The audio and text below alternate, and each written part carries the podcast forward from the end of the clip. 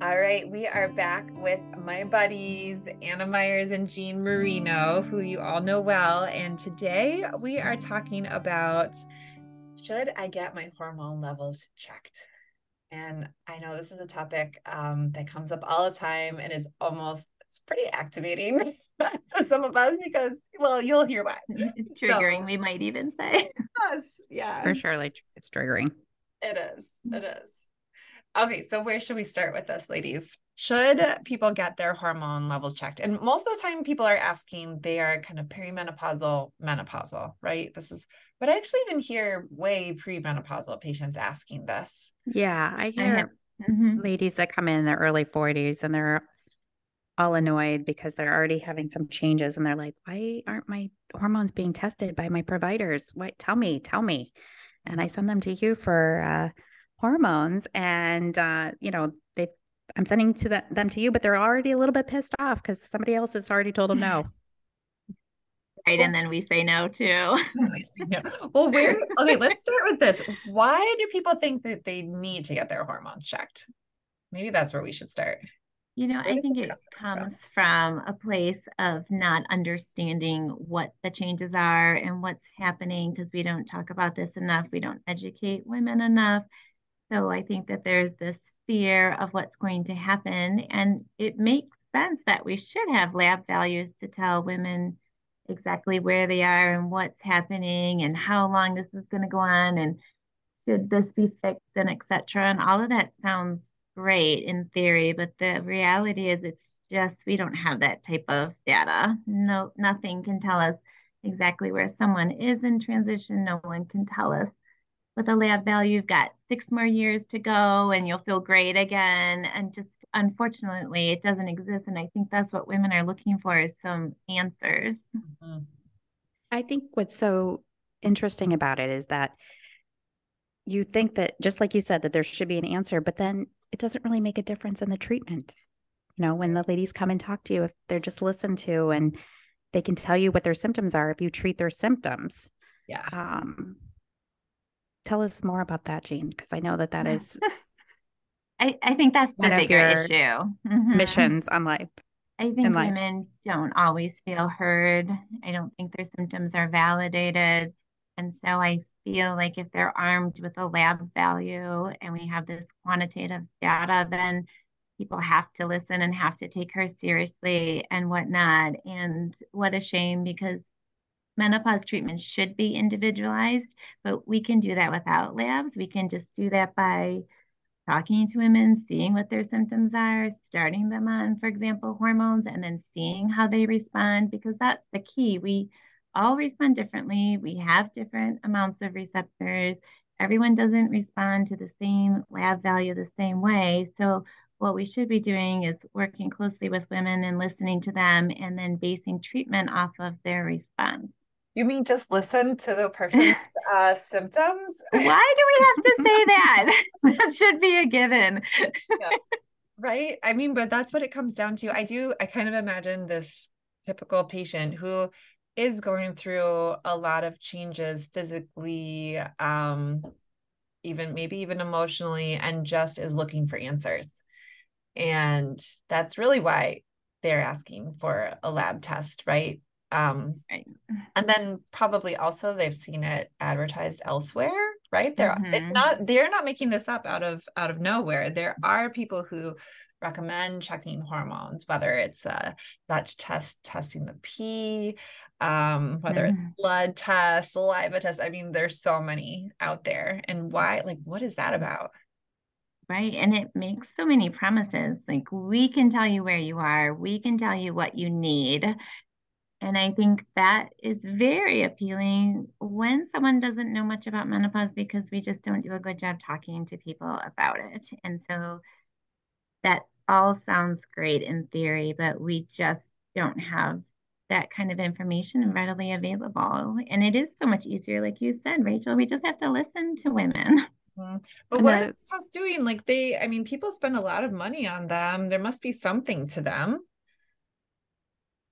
So, what I hear a lot from women is, well, I was told that I'm progesterone dominant, and that's a big coin phrase that was first um, coined by a different physician a couple of years ago when they were working on this compounding bioidentical hormones and whatnot. And it just really means that I believe what it means is that they ha- um, don't have enough estrogen, which is really true any woman in menopause. And you, don't have to t- you don't have to do a test to tell somebody what's what their hormone levels most likely are.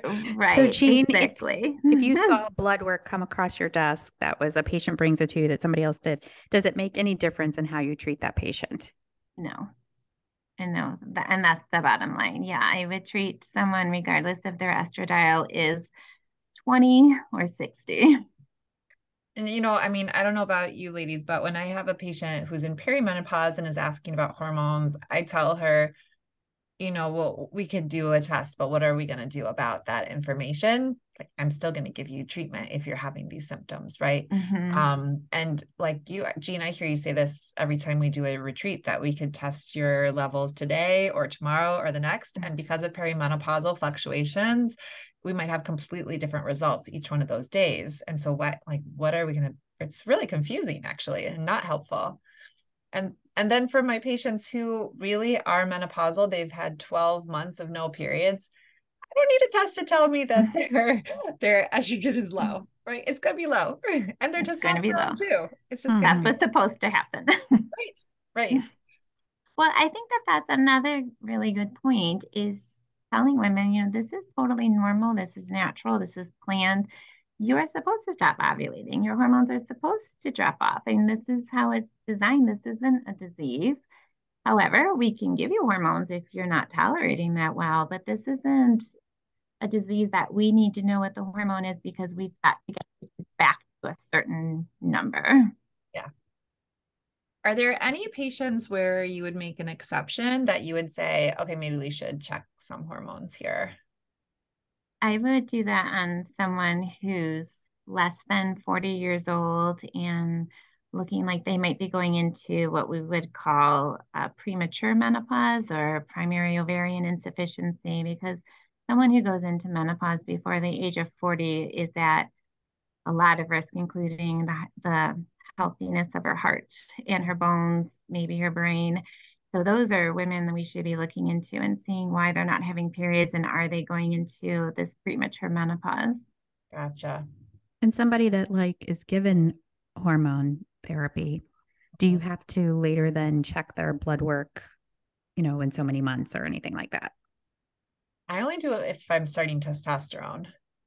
Right. Same with me. Otherwise, when they come back in four to six weeks, I say, How do you feel? And if they say, Great, then I know we have a good dose. If they say, eh, better, there's room for improvement, then we increase it. Oh, you listen That's to it. them again. we just, we just listen. amazing, right? okay, listen to women. This should um, not be groundbreaking. I know, right? But it is. It is. And we have to keep saying it over and over and over again. Listen to women and listen. We trust them. They know their bodies. They know that something is going on.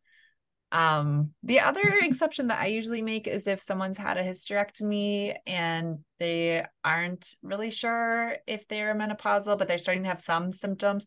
I mean, again, most of these patients you can just start estrogen. It's not it's not a huge deal, but some of them really want a little bit more information. So I don't mind, I don't mind doing some hormone testing for a patient like that. Um, yeah. and then I've had patients who've been in chemotherapy that um, I probably should not have tested their hormones because we were trying to get information. And then we ended up really confused because, you know, it looked like they were going through menopause and then, you know, months later they weren't. Um, so I I don't know if that was a right exception, but I would say probably for someone who's had a hysterectomy, that might have been an exception for me that I would I would test to to try to figure out what's happening because we don't know that she hasn't been bleeding for how many months. Yeah, I um I actually don't test it still in those women, but I agree with you. You know, I always tell women if it it helps you sleep better at night, mm-hmm. it, it's fine. We can do it, but I don't think it's necessary. Yeah. Yeah. And then test for testosterone, do you do baseline testosterone? Yes. Levels? Yes, of course. That's the only one I do. And again, not looking for a magic number. There's not a number that I'm going to say, oh, no wonder you have no desire for sex. This is your testosterone level.